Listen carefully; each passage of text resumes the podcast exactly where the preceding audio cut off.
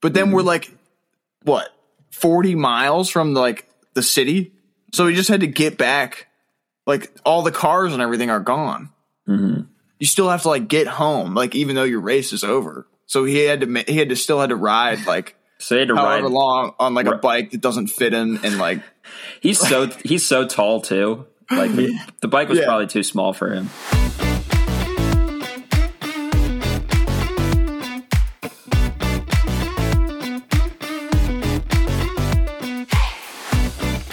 What up, party people? We've got another guest on the show this week. Hugo Scala joined us to break down the happenings at the inaugural Maryland Cycling Classic this past weekend.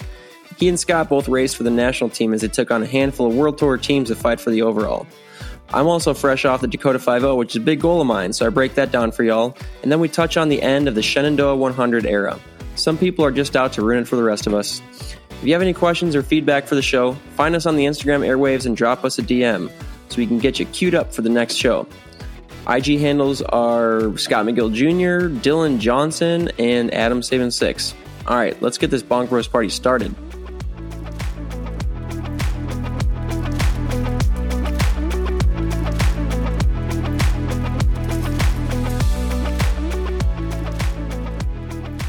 Hugo, did you do Maryland Cycling Classic? I did, yeah. On All right. uh, Well, let's let's start let's start there. We should start there. How was it? Should we introduce him first? No, you don't need to introduce him. It's not that kind of podcast. Adam will Adam will introduce him in the you know when he does the his fancy intro. Does yeah, he even I, that? I, I haven't met I have not met Hugo yet, but we'll figure it out. cool. All right, well he's right here. So so before I can't before see this either of you guys. You guys are like you guys are like split screen, but you're both No, off we're the not- screen. We, we we literally just got back from a ride, so we probably stink. so we're not sitting too close to each other.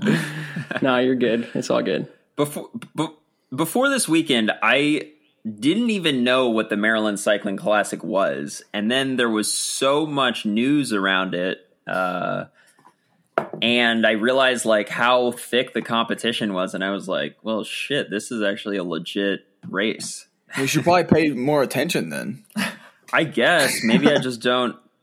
I mean, it's like you know, since it seems like road cycling in the U.S. has been going downhill since the you know But until now, Until now. but it's like getting a resurgence, I guess. Um, Hopefully Yeah, it was know. the start of that, yeah. I guess I don't pay attention enough. But uh, Yeah. I mean, it Yeah, sounded like know. it was pretty successful. Yeah, Scott's a regular on the news these days. Yeah, Yeah, I, saw, I saw. That's why why my Yeah. race sucked so bad because I was just media for fucking two days straight. Why? Why were you doing so much media? Because I'm like from here Okay, Well, you're you're also favorite for the race. and that, but mostly because I'm from here.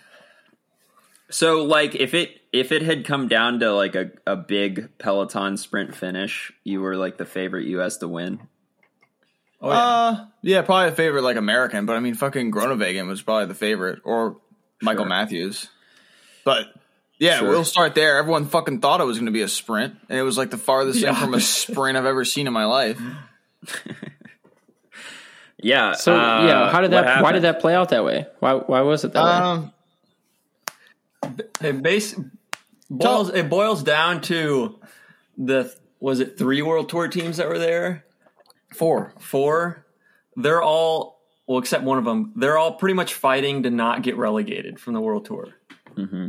So like they're Yeah, so the teams are Israel, EF, and Bike Exchange. Yeah. So, So they're then- all they're all kind of like on the chopping block, and yeah, they- they're all like on that Yeah. bubble of getting relegated. yeah. and these one day races have way more points. Like, I think the points go. I could. It's either forty or sixty deep for a one day mm-hmm. race, yeah. and a stage of the Vuelta points go four deep. Yeah. So this race, like, they wanted to stack. You know, it wasn't more. About, it wasn't as much about the win. Like, yeah, they were trying to win, but they wanted like m- as many riders in the top ten or top twenty as possible to get as many hmm. points. So mm-hmm. in the beginning of the race, like our plan was basically like I was kind of just gonna like sit for a sprint, and then like we wanted a rider in the breakaway because we had we had three riders from the Kelly Benefits amateur team. And the race started at the Kelly Benefits headquarters, and they were like a big sponsor. Like John Kelly is the guy who brought the race like to Baltimore, basically almost like single handedly. Um, so we wanted them in the breakaway, just to like be in the breakaway, you know, with the U.S. national team in the breakaway, and then like Hugo and like a couple other guys were just like kind of sniffing out the break, but not like gonna go in a break of like three dudes or something. And then the beginning of the race, it was just like a break of like 25 went up the road, and Hugo was in it with three riders from every World Tour team. So then they were just drilling it like the whole time. Yeah. And EF then- had like five dudes. EF had like more than half their team in that move, and they were drilling. Uh-huh. So, So So then- then, so then also none of the none of the other world tour teams wanted to do any work. Yeah, well, the well, Bike Exchange. that's how many, where they messed up. That's many- where Bike yeah. Exchange. They, Bike Exchange had two like random guys. I guess not not their leaders on the team in that move, Mm-hmm. and they probably should have brought it back quickly because they're two.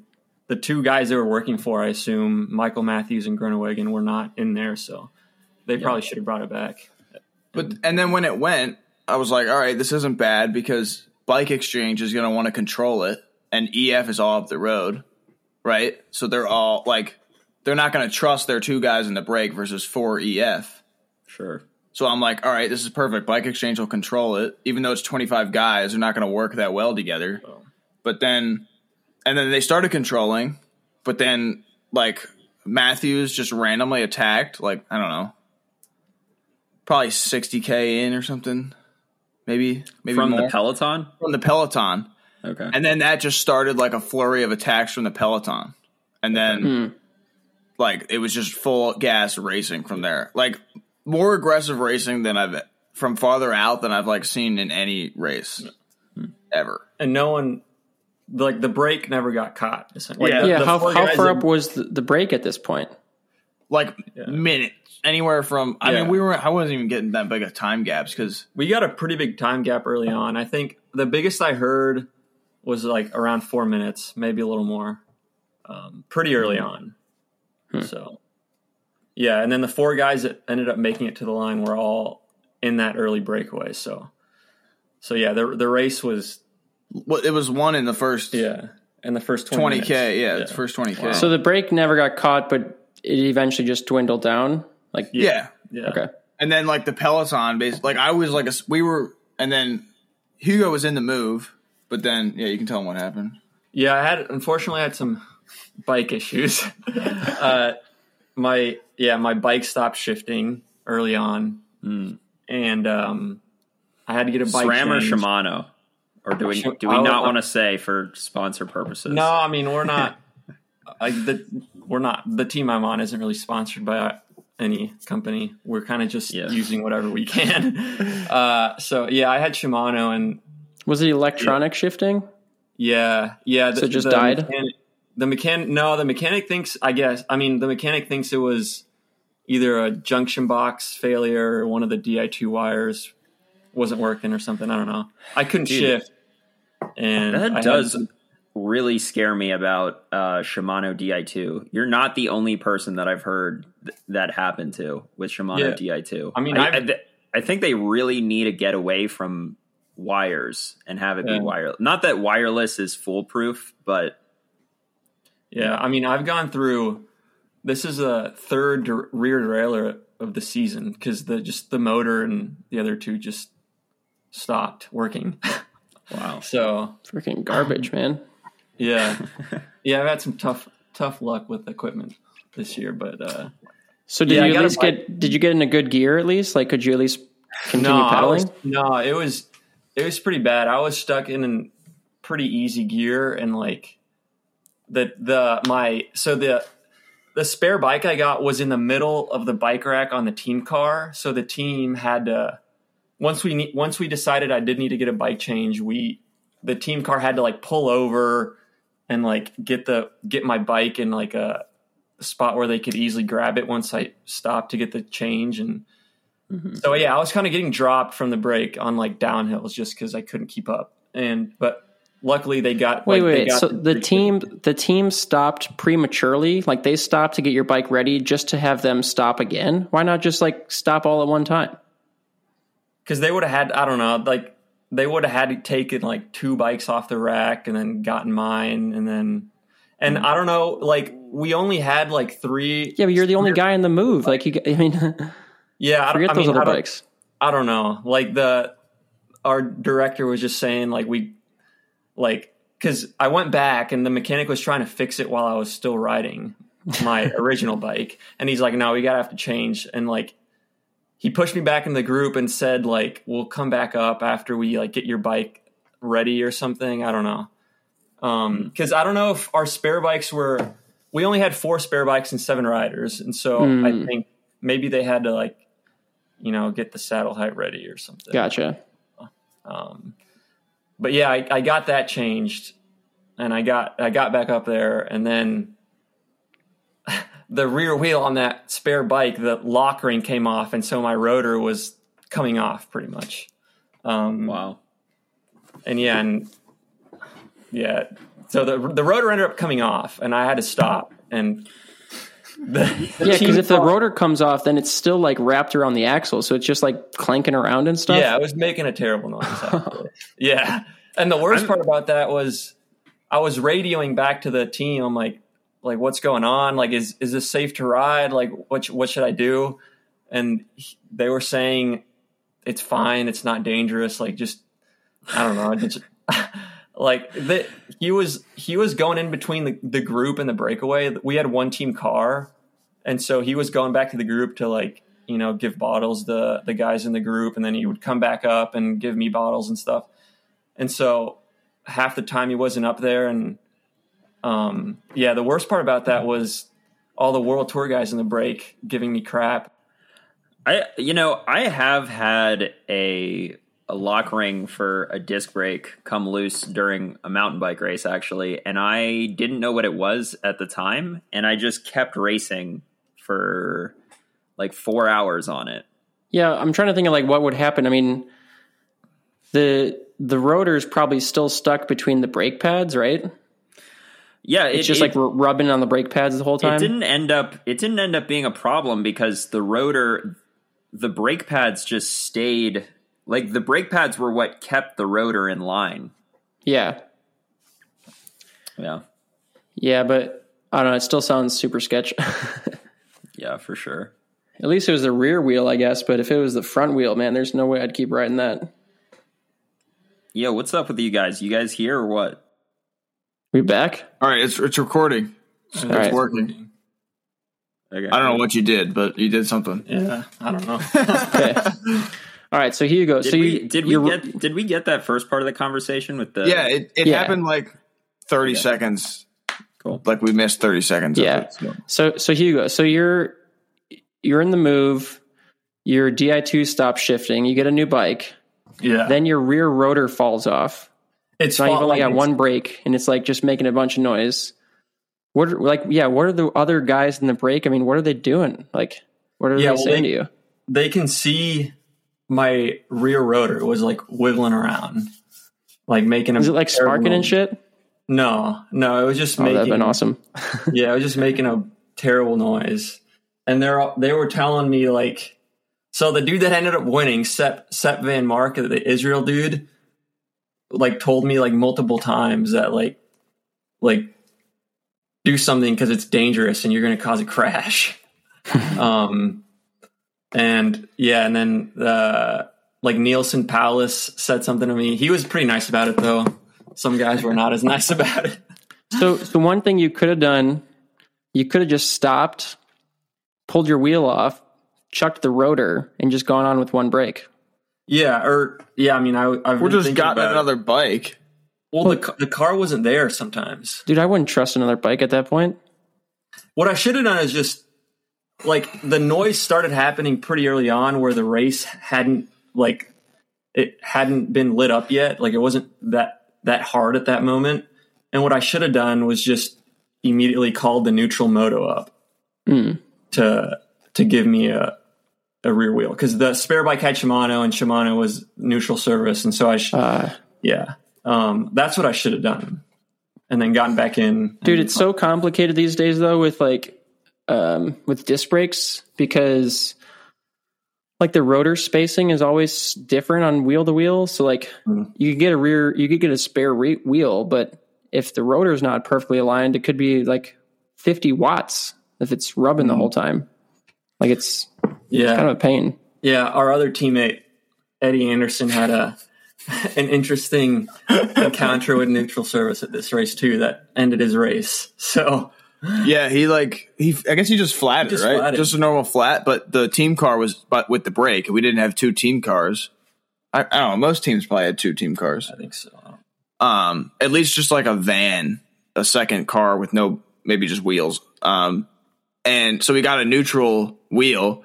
And when the guy was taking his axle out, he ripped his derailleur off. The neutral oh. Shimano guy. so then he had Oh. to get on to like a spare bike, which like his race, your race is over at that point, right? When you, they had to put pedals on the bike. Yeah, like this was a, a moot like Shimano neutral service spare bike. At least I was on a spare bike that our USA team mechanics had like brought. And so mm-hmm. like Like we had yeah. him set up and he had all our measurements and shit Yeah. to like change. Like we had four bikes for seven guys. So they would Right. just mark the seat post or whatever, or had like your measurements, and then. But this was just like Shimano. Yeah, I don't actually know if it was a Moots, but it was like some random It was some weird looking Mo- thing. Moots It- would it be looked- a weird choice because they're very expensive and they're not very Right. racy.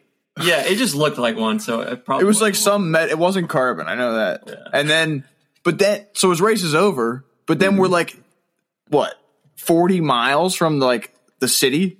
So he just had to get back. Like all the cars and everything are gone. Mm-hmm. You still have to like get home, like even though your race is over. So he had to. He had to still had to ride like So they had to however ride. long on like a bike that doesn't fit him and like He's so he's so tall too. Like the, the bike was Yeah. probably too small for him. And then af- after the race, the Shimano guy came up and, and had his bike with the rip that he ripped the derailleur off, and he he comes up to our like van, and he's like, "All right, where's mine?" Like he didn't like apologize for like ripping his derailleur off or Wow. anything. What he like, we made it seem like he like gave him his personal bike or something. like pretty much, Yeah, yeah. the guy was a dick. Dude, what Dude. is this amateur quackery going on over there? Like, this is the biggest U.S. or the biggest bike race in the U.S. for road racing, and you guys don't even have real support. Come on! Well, we had support as a team, but like that's just stuff. Just Oh, this kinda- was the neutral support. That's This right. was the Ed- neutral Eddie's was the neutral. Yeah. yeah. Hugo was the Dude, I feel like Eddie has some bad luck, man. Like he he I ha, half the time he does pretty good and then half the time it's like something goes wrong. Um like whether it's mechanical or whatever, but yeah. Yeah, last year at Steamboat, Eddie crashed out of the front group into barbed wire, and I had to like basically peel him out of the barbed wire, and I gave him like my base layer to wrap around his face because he was like his lip was gashed open. Yeah. Dude, yeah, dude, He dude's was got some bad luck. Yeah, and he was he was sick for the first half of this season. Yeah. Not good. So Scott, yeah. so what? So what ended up happening, like in the in the group, like in the bunch, then? Because if only four guys ended up making it to the line, uh, was there still like a bunch sprint for fifth? Since since everyone wanted points, no. It was like like only four guys made it in a sprint for first, right?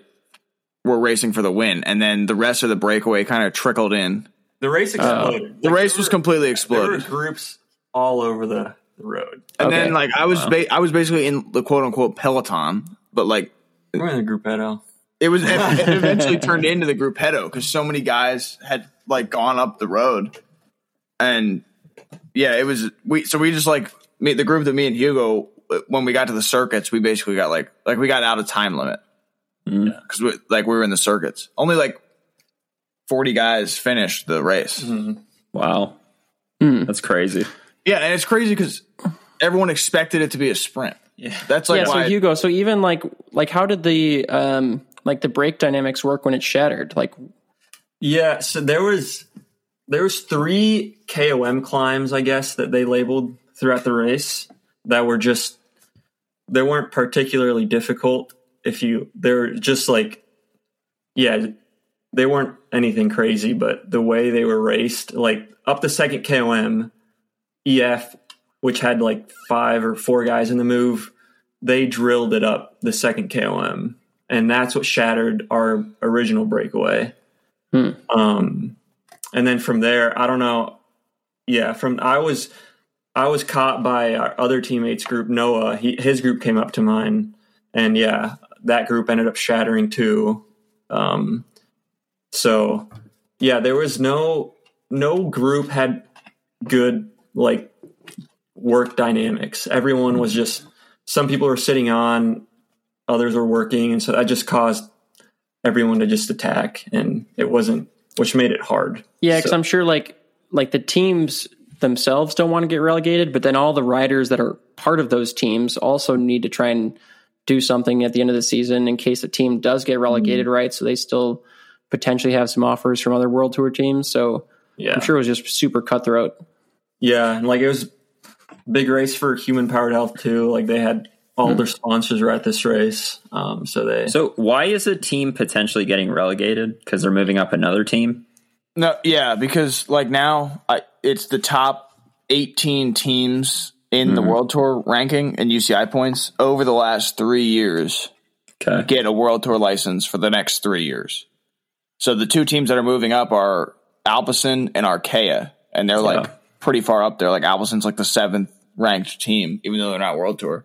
And then uh, now the teams like Israel, Lotto, Bike Exchange, EF, Movistar are all like in the bubble. That's Yeah. crazy that Movistar is on the bubble.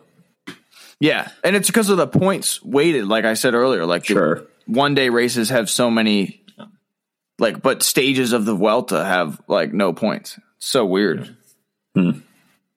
Um, Yeah. yeah, like Matt White, the What- director for Bike Exchange, was quoted after the race saying the system needs an overhaul or something. So Israel's probably in a pretty good position now because they won this race. They won a stage of the Vuelta. Like, yeah, but they were like the bottom team by like a good amount. Also, gotcha. so now, Okay. like, I thought they were done. Like, yeah, so now they might um be like in the hunt again. gotcha. We'll Okay. see. Cool. Yeah, that's pretty much it, right? yeah. So it's a And, and Hugo, are you are you trying to make the world's team too? no, no, I'm not. I, I'm not even in consideration. so, Scott, are you are you trying to make the world's yeah. team? Yeah, I think I'm in. You're Sick. in. Yeah, Nice. Okay. yeah, like a, a lot is of it guys. a good is it a good course for you? Um, well, I mean, it's the world, so it's gonna be fucking hard. But yeah, I mean, sure, but like it would it would suck if it was like hard, but it's also like a mountaintop finish. So there's two. yeah, no, it's not you. like that. It's it, there's like there's like a one k climb. It's a circuit. Like you do a little, you do like go out and do like a loop or whatever, sure. and then you do this circuit for most of the race. And there's a one k climb at like nine percent every lap. Okay. All right. So that's it. Could be it's it's gonna be hard. yeah, I mean, I guess the best for you would be if it was dead flat. Yeah, So then you it's can- like I can like you can like fake it, right? If it's just Yeah. a big bunch sprint, like you can get fucking lucky. Yep. But it's gonna be harder to get lucky on this race. Yep. nice. Sweet man. yeah. When is worlds again? Like three weeks? Yeah. Sick. Cool. We'll have a lot to talk about. Yeah. Uh, anything else from Maryland Cycling Classic? Was there a women's race? No, there's no women's race. But they next year, ne- yeah, next year there's gonna be a women's race. I think they just wanted to like get it going. yeah, like see if it would work almost. I, di- I haven't heard, did. yeah. I mean, the it was pretty cool. Like the before we even got to the circuits, the amount of people out on the roads, like everywhere. yeah, Hmm. like every driveway that like people were sitting at the end of their driveway, like in It their lawn cool. It chairs, was really cool. drinking and watching and That's crazy. yeah, That's like- I would- mean, it would- sounds like like that's like Euro- European racing. Yeah, Well, I thought it'd be like a bunch of rednecks like pissed that the race is like blocking them from moving their hay around or something. No, dude, that's that's unbound. Dude, Yeah. that's uh, Shenandoah 100. Oh yeah, yeah, that got canceled, huh? Yeah. Uh, if we're done talking about the Maryland Cycling Classic, dude, I mean, a lot of people probably don't care or don't even know what the Shenandoah 100 is, but in my mind, Shenandoah 100 is like the East Coast Leadville.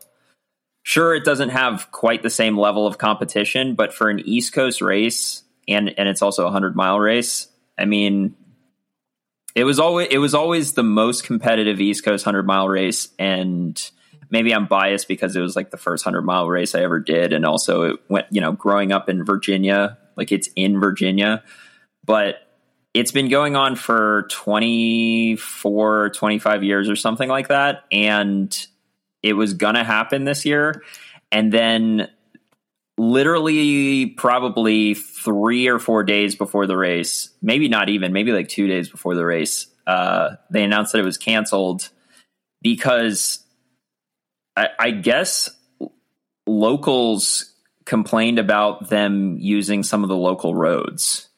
Uh, and and I think ultimately what got it shut down was that you know you know 500 people are doing this race and apparently in you know they need some sort of septic system to handle 500 people but all they have is porta potties and porta potties doesn't count so that's what ultimately got them shut down. But but the race has been going on for 24 years and no one no one cared about that.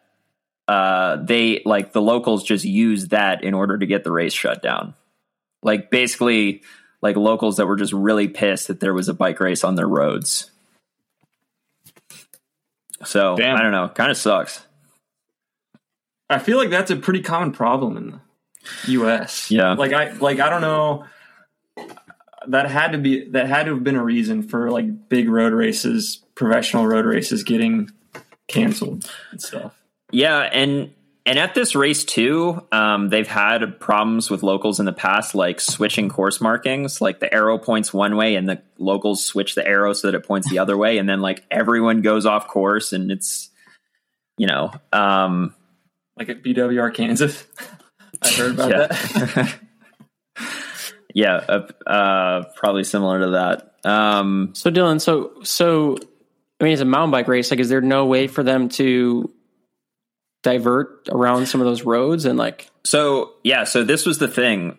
So I think four days before the race, these people were complaining about them using local roads.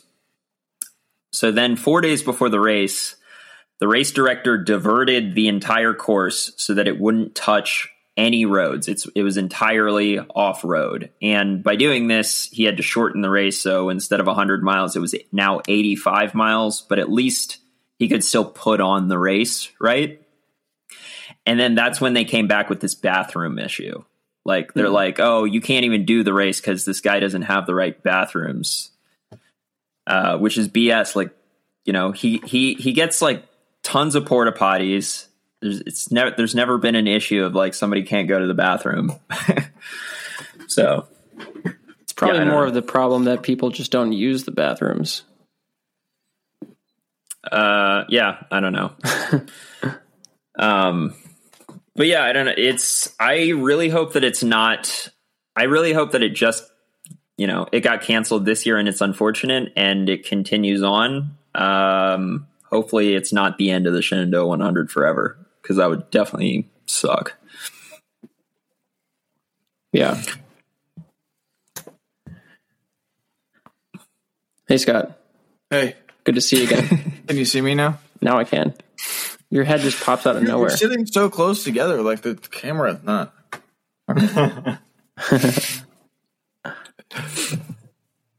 What'd you do this weekend, Adam?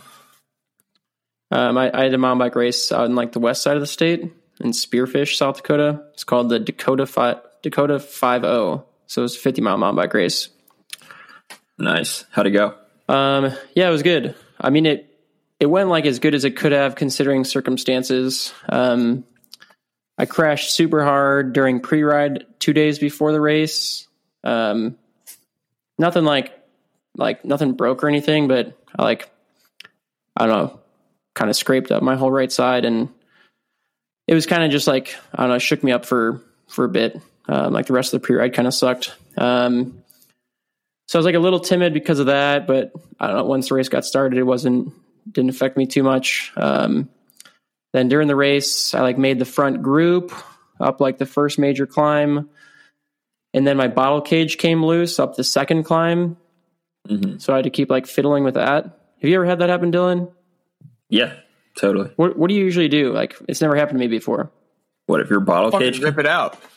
That's what I was like. I was thinking about Dude, doing you that, but I, damage your frame doing that. that's why. Yeah, I didn't want to bust Get a my new frame frame. later. Dude, it's not worth a six thousand dollar S Works frame, probably. Or if you can reach down and the bolt is sticking out enough, you can loosen it and just Well, take it off. so, so I did the opposite. I was trying to tighten it because I was going up a climb. So I was I kept trying to retighten it so that it would stop like rattling around. Hmm. Um, because I didn't want it to like fall, do the thing where like one bolt falls out and then it's like actually it's like stops. hitting you in the leg. Yeah. you know. Yeah, so I kept trying to like tighten it, but it would I could never get it tight enough with my fingers to like actually cinch it down. Hmm. Um, so I don't know. Eventually, like I, I I like kept doing that for like probably 15 minutes until I got to the next aid station where I needed to get some bottles anyways, and I just quick hopped off and tightened it down with a wrench. But um, yeah, I don't know. I don't know how. I think it. I think it probably came loose when I crashed on Friday, and I just like didn't think to double check bolts and stuff. Um, because I like Yeah. wrecked super hard and like my bike went flying and shit. So I'm guessing it probably just knocked loose during that or something. Um, so that kind of set me back a little bit. So I, I lost touch with the front group up that climb, and then I missed a turn, maybe Oh, ten miles later, which cost me like another, I don't know, probably minute. Um, and then I flatted with three miles to go, and that cost Damn. me like another minute. So it's like, a race of mishaps. Yeah, I was like, I mean, yeah, just like I kept fighting back and felt like I was like I was riding super strong, but it was just like one thing after another kind of went wrong, and it wasn't anything major, but it was like enough to like you know lose a five minutes probably overall or something like that. Sure. Um, the sick thing though was when I when I flatted. So I flatted with one mile of single track to go, and then there was like three miles, two or three miles of gravel to the finish. Mhm. So I was fifth when I flatted, and then sixth place passed me. So then I was in sixth, and luckily I was able to like plug it and hit it with CO two. So it was like pretty quick fix. Um, so dude, Scott, you were you were making fun of me for having those tire whizzes. Dude, the, the tire I'll whiz make- was I'll still make fun of you. yeah, dude. The TyreWiz was key though, because I knew I had this like to me. I don't believe you. yeah. So He knew So- he had a flat, dude. He knew he had a flat. I knew I had a flat. I'm trying to flat, and I know it when it's fucking the rims touching the ground. no, yeah, I knew I had a flat, and it went from like you know 18 psi down to like six, like super fast. So I knew it wasn't going to seal. Um, even though like I like you know rode it for I don't know 100 yards trying to get it to seal, but it wouldn't seal. So hopped off, hit it with the bacon strips, like plugged it up. Um, stopped gushing at that point, so I was like, sweet. This is the key though. Like I screwed up the the nozzle on the CO2 insufflator thing, the car, whatever the uh, you know insufflator thing's called. Um, I like screwed up and lost like half of the air trying to trying to screw it on, and and then when I finally like hit it with the CO2, I wasn't sure if it was enough. Dude, my thing told me I had 18 psi. It was like perfect.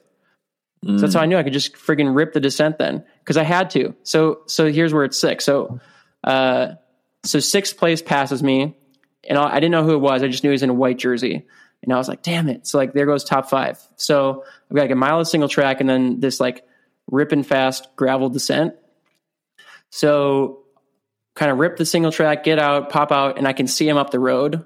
Um, but he's probably got a minute on me at this point, or forty-five seconds, something like that. Um, like I definitely didn't close any gap on the single track. So I just like ripped the gravel super hard, super tucked and everything. Um, but because I knew I had 18 psi still and it wasn't losing air, I didn't care that I was like like I wasn't worried about super tucking, right? Because it was like sealed. That's where I was like, for me, it was like kind of like a confidence assuring.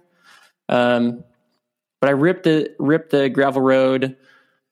There was like one one minute climb at the towards the finish, like up this pavement thing, then another like fast ascent, and then it was into the finish line chute. And I out sprinted him in the in the finish chute basically. Um, Nice. But it was Dave Wiens. Dave Wiens. Yeah, dude, Dave Wiens was at the race. Yeah. He's Yeah, old, would- but he's still I strong. would hope. That, I would hope that you could beat him in a sprint. Yeah. No, I, I kind of dusted him and it, it was like I was probably 300 meters from the finish line when I came around him and I just like made it my mission to pass him so fast that he like didn't even want to respond. Sure. Um, and afterwards he was like, yeah, there was no way I was going to respond to that.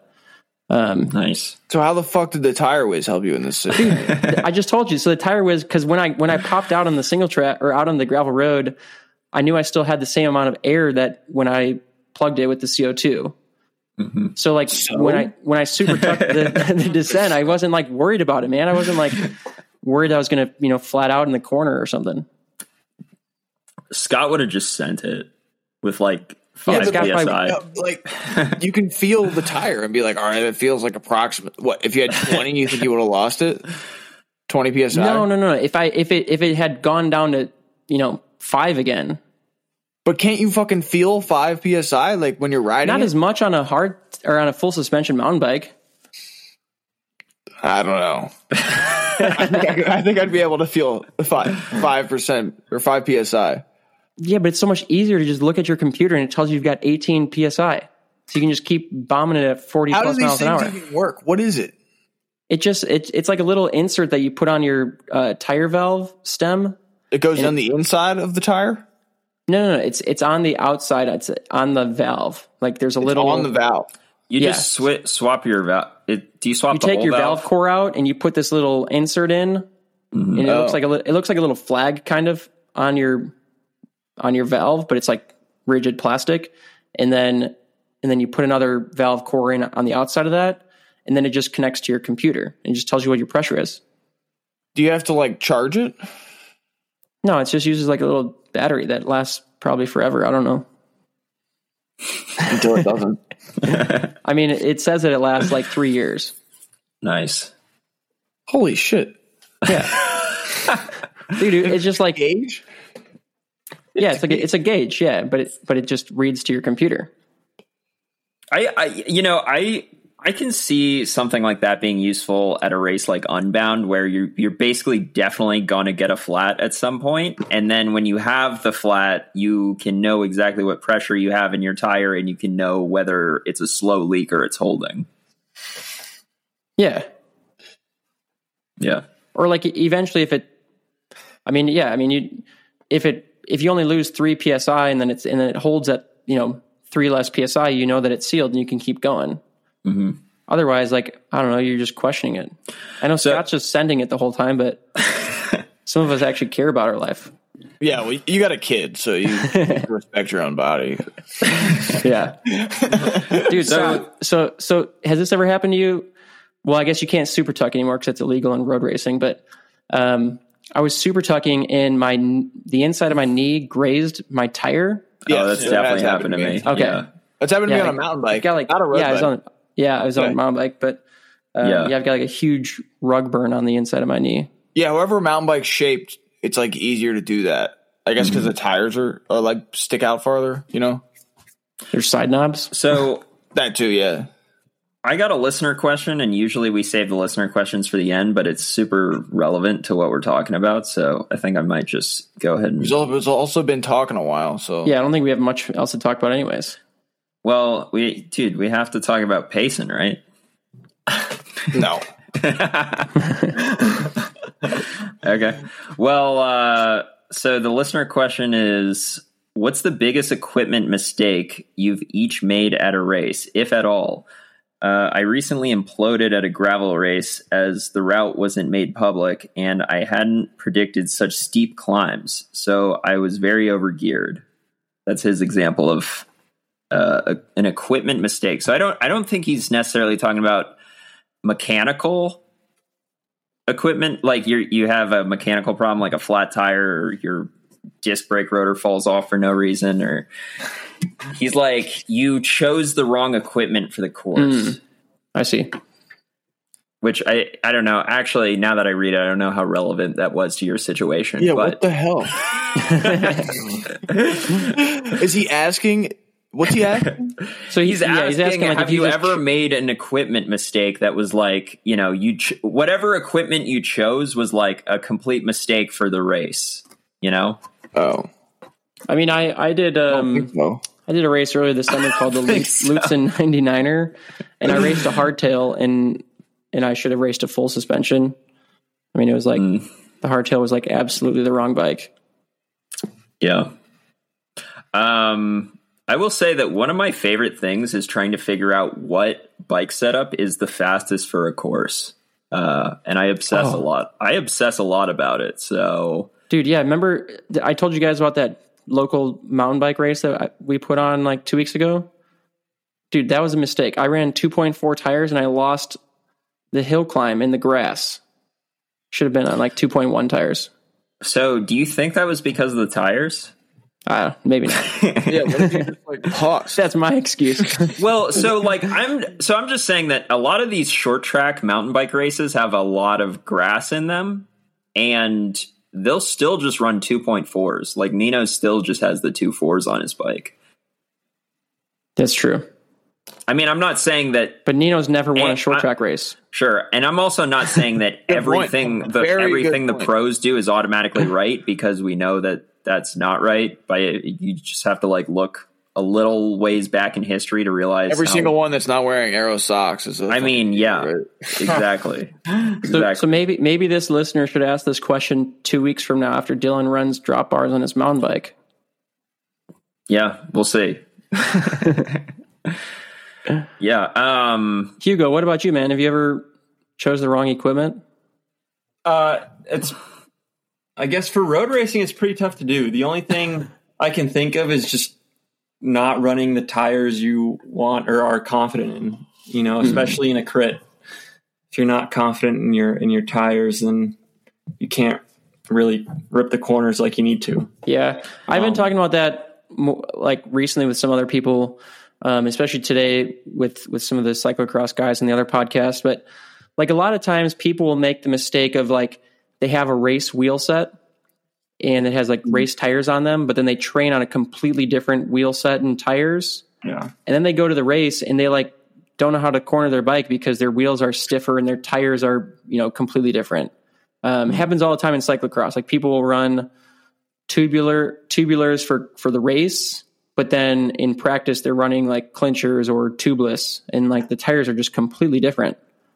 Yeah. Yeah, cross. You had to make a lot more equipment decisions, but like I don't get to choose my equipment, so I literally have don't have this problem because I- you just I mean, I- whatever is put on there. I think that just in general, this is less of a problem for road, and this is more like an off-road Yeah. cycling problem because the you know the conditions. Equipment's like what it like. It, there's no real choices, right? what do you mean in road? In road, like you either run Well, you deep do wheels the- or you run shallow wheels, or like Sure, That's pretty much I, it. I would argue that like every single team out there is making poor equipment choices when they go to Paris Roubaix. Um, Hmm. Like they should all be running wider tires than they're currently running, but you know, whatever. I don't know. I think they know what they're doing. No, Why not? Well, because you, would have here. Here's why that argument is bad. Go back, go back 15 years, and you would have said the exact same thing when they were running 23s. And now that they're not running 23s, you're like, oh yeah, I'm sure they know what they're doing. Dude, tires at Paris Roubaix are only going to get bigger and bigger every year. So just how about you just like skip forward 10 years and get the big tires already? You know what I'm saying? yeah, yeah, maybe. Yeah.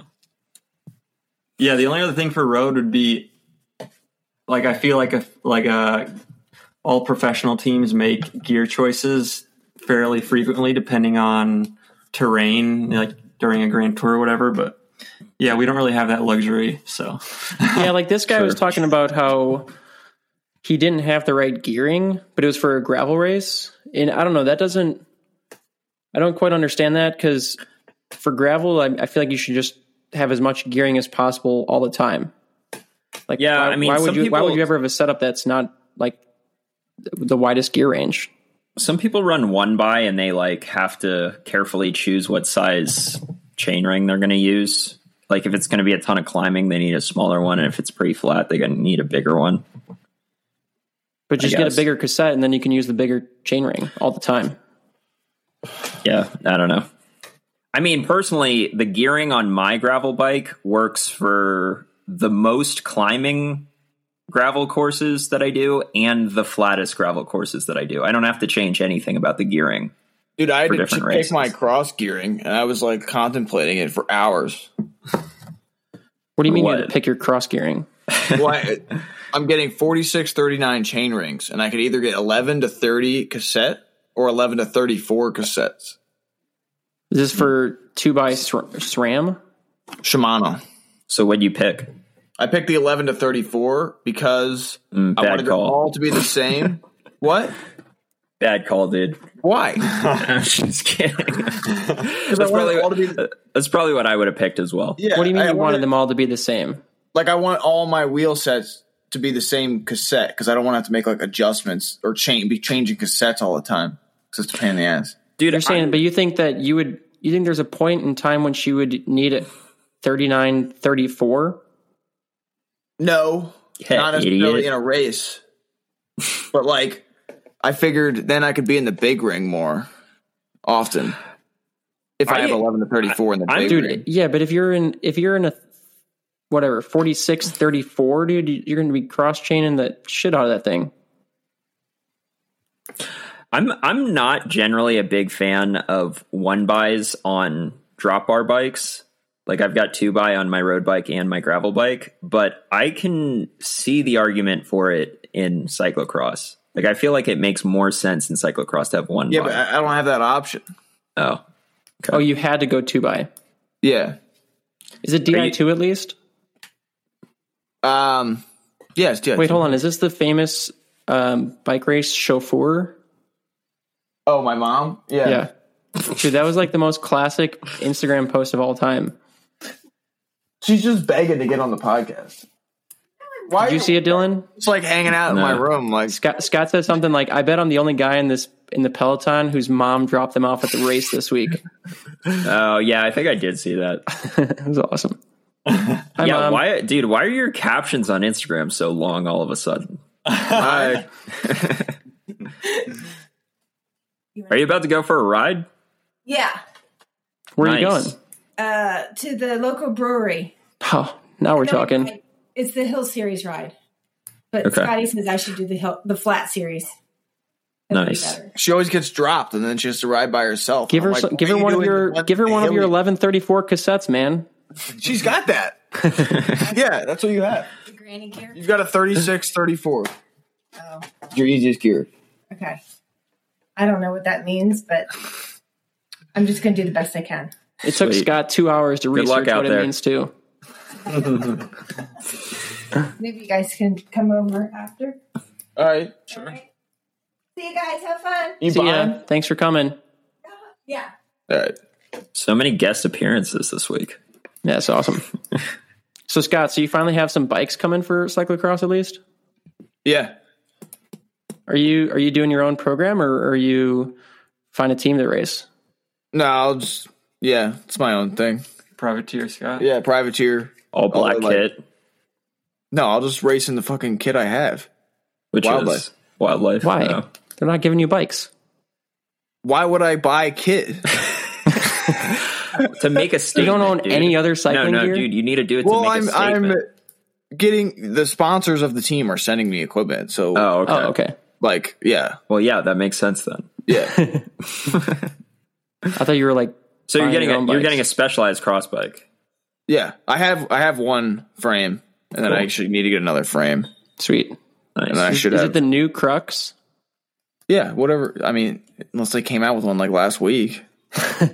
No, dude, those are sick. Yeah, it's just a yeah the crux. You can race gravel now with that. I was gonna Yeah, say those are can- gravel bikes. How do you feel about that? It's only gravel bike if you rate, ride it on gravel, which I do on my road bike. So Dude, can we talk about these atrocious aero socks that they gave you guys? No, they also only gave them to me. Oh, for Maryland? yeah, Yeah. Dylan goes- says they're not aero. They only gave them to you. Yeah, he only had one pair, so he's like, "Here, you can have them." So I did look them up, and they were they said they were aero fitted, which I guess just means tight. They're nice socks. Yeah, they're, I mean, they're probably not aero, but The fact that you're looking up the aerodynamics of my socks, is a problem. Yeah, well, you like texted me and you're like, "You happy now?" So I had to like look up whether I was happy, and I'm not happy. I'm pissed, You're always dude. bitching at people wear aeros. It's like the most obvious decision you could possibly make. Like, there's no downside. Like a lot of things in with cycling equipment, like there's an upside and there's a downside, right? You know, like oh, like I don't know if I want to do the aero bike because it's a little bit heavier, or I don't know if I want to do the aero helmet because it's a little bit hotter, right? There's like no downside with the aero socks thing. It's just upside. Are they less comfortable? No, Are they harder to put on? I found They- them harder to put on. they do sometimes like slip down your ankle if they're not like if they don't fit you properly. also, they seemed like they were uh, like, like my feet were almost sliding. They like they were like They're slippery. thin, yeah. Like my feet were like Mm-hmm. sliding in the shoe more. Mm. Not Just that tighten a your problem. shoes up. Well, you need to get. I mean, you need to get different socks because, like, the ones that I have are the bottom of the sock is just regular sock. Okay, And this then goes it's with only the the- equipment using thing. Like you just use whatever they give you. Like Sure, dude. I, I feel like I feel like if I was on a uh, a pro road team and I think you get kicked off in like the first week yeah, I think I would, man. for sock choice. Well, I just like there'd be a lot of things where I'm like, well, we could be doing this better, and uh, they'd probably get pissed at me. You know, You could be like the performance manager or something. Yeah, be like Dan Bigham for Yeah. Ineos, the aero engineer. You should Dude, do he's that. like except for, he's like my idol, man. He's my idol because like er, like I was talking about this. We were after he broke the hour record. We were talking about this, but like he is, dude. He, to break the hour record, he did like 350 watts or something like that, maybe hmm. 360. He didn't have a power meter, so they're just estimating. That's like the power output that some really fast amateurs can do. And that was enough for him to break the hour record. And the only reason why he was able to do that is because he's so fucking smart. Like, that gets me so stoked. I don't think I've ever seen Dylan show this much emotion before. Yeah, dude. Dan Bigham is an inspiration. We should have him on the podcast. All right, work on it. All right. I'll send him a message. Sweet. Well, we got anything else? Yeah, we, we got to meet Ray Lewis. Um, I don't even know who sick. that is. That's you, that's pretty sad. Adam, you know who that is, right? Yeah, dude, baseball player. No, no, I'm just kidding. Who is that? He's like one of the most like famous football players, right? yeah, Oh, he's like, he's like a legend for the Baltimore Ravens. Yeah, yeah. Gotcha. Does he does he ride bikes? yeah. That's Yeah. why he was there because he was Sick. like he's like a big cyclist. He did the charity ride like the day before. Okay. Did you guys do the charity ride? Fuck no. Not that we have anything against charity, but we were like doing the race, like yeah. Dude, someone somewhat related to this whole like Maryland Cycling Classic being the biggest US race now, like why do you think it is that huge American races like the Tour of California or the Tour of Utah are li- just went away? Like why why wasn't America able to just prop up these races for years and years and years? Why did they get canceled? I don't know. I think it's like a bunch of different reasons with each race. It just happened like there was like a co- like it was a coincidence that it like they started disappearing for different reasons for different races. Yeah. I mean, some, Um, somehow Europe is able to keep these races going for like a hundred years. You know, Yeah, but it's a it's a way bigger sport in Europe. sure, yeah, Like that's why that's why the industry's clinging so hard to gravel right now is because they've never seen this kind of explosion in, in participation in like any other discipline before. Like Yeah. every gravel race is selling out. So like the the industry is trying to like really hold tight to that and, and take advantage of it, but it's just I mean it's just really hard. Like you know you can't can't get like mainstream uh, news media to cover it. Like seriously, that's what's kind of like different about what Maryland Cycling Classic is doing. Like they were actually able to bring a ton of publicity to this race. Um, Yeah. So that could be a game changer for road cycling in, in future years. But I mean, even like the the um, you know like Tour of California and stuff. Like, I mean, it, there were there were some years where it was covered on like actual NBC sports and stuff, but um, a lot of times it's just like all these you know stupid obscure uh, like media outlets that are covering it. And it's like, Well, that's unless kind you're, of unless you're a cyclist, you don't own FloBikes. Like n- Sure. no one, so no one else outside of the sport can watch it. Yeah, they, they did uh, the like marketing for this race was like impressive. Like You have all to, over, yeah. like everywhere on social me- media, it came up on my feed like a sponsored ads, and they had billboards up in the city and like posters everywhere and stuff. And then what we saw on the news last night, what they say, like it was twelve million dollars in estimated economic impact from the race. I don't know. Wow. But yeah, uh, during like the days before the race, during our pre rides, I mean, we had we had random people that are definitely not cyclists or follow cycling. Or have any idea like what cycling Yeah, is? Just like- screaming like yeah, they knew about the race. you Yeah. know, it was, Yeah, that's it- sick. Yeah, so. and it- why why didn't they why didn't they decide to make it like a stage race? Why is it a one day? I'm not sure. I mean, I don't know exactly why, but hmm. that may be something they're trying to do in the future. I heard Yeah. they're like they have goals to make it a day or two I, longer. I think I think the one day is even a better idea though. Like you, you start to lose people's following after a couple days. Like you, you Yeah. hype it up for one day, Yeah, you know, and, and then everyone comes out for that one day and they're stoked on it. yeah, and it's Um, like Sunday on Labor Day weekend where everyone's kind of like in I- party mode. Full I party mode. I, Yeah. I, I do. It does seem like maybe the mul- you know the multiple day thing, which is so prevalent in cycling, might confuse people who don't know anything about mm-hmm. cycling. They're like, "Wait, you have to." It's like, is it the the fastest person today didn't win the race? There's another race tomorrow, and they got to like take the cumulative. Yeah. you know, it's it's like confusing. It's like it's not just because other sports don't work that way. Like they don't play. I mean, I, I guess in like playoffs for like football or whatever, there's an there's an ultimate goal, but there's a, um, you know, it's not like you play like freaking five football games in a row to determine which of the two teams Yeah, I mean, the, won. the closest thing would be like the way like NBA or MLB or NHL playoffs work, where it's like a series. You know, you got to win yeah, five out of or four out of seven games or something like that. But you know, I mean, I mean that I don't know. I guess I mean that kind of makes more. It's like easier to follow because there's only two teams. It's way harder to follow when you've got 180 guys, sure. and it's like I I'll be honest. within the race and stuff.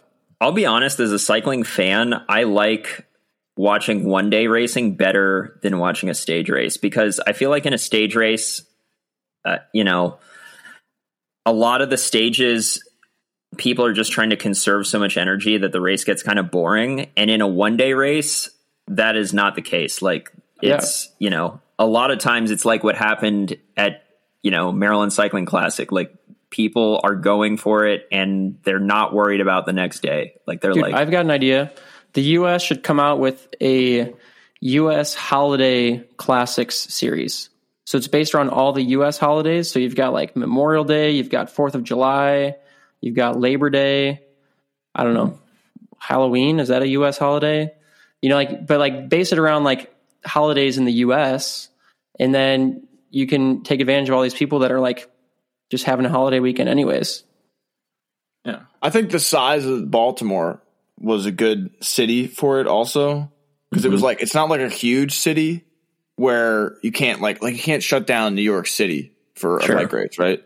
But like it's big enough where there's a lot of people and it's in like like people from Philly came down or people from DC came up, so it's like in this metro area. Yeah, the East Coast makes it a lot easier for transit for people too, and for sure. like everyone was like shocked at how like when we did the county portion at how good like the riding was they're like this is awesome like it, Yeah. everyone was saying how beautiful it was like out in the horse country and stuff so I- i think it was yeah successful for sure sick. Sweet. Well, uh, should we wrap it there? Sure. sure Good, because I got to go. Anyways, I'm already running late. later See ya.